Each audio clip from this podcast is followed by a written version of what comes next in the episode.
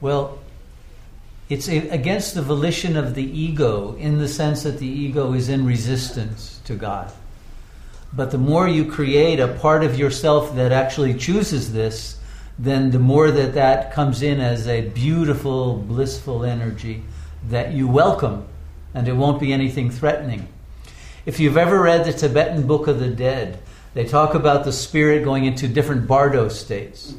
The first states are beautiful. It's the white light, and then it's the, the, the lovely deities that give you flowers and wonderful foods and nectar and all that. But then if you fall to lower bardo states, then you get the wrathful deities. And they come and they cut you open and destroy the ego in a very brutal way. So it depends on what you choose. We can learn through bliss or we can learn through suffering. People who've had near death experiences, I don't know if you've read about it, but they usually go through a tunnel and then there's light and there's a guide and they see their whole life uh, before them in a flash.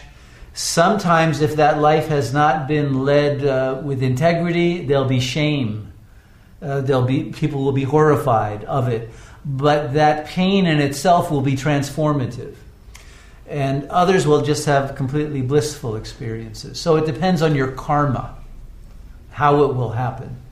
But the more that you choose it to happen as a surrendering to God, the more that it comes in the most beautiful way if you're in resistance, it's going to come anyway because we come from God, we belong to God, and, and we'll be taken back, uh, even against our will at some point. But it's because the time has come for a purification of the planet, and it, it is a blessing.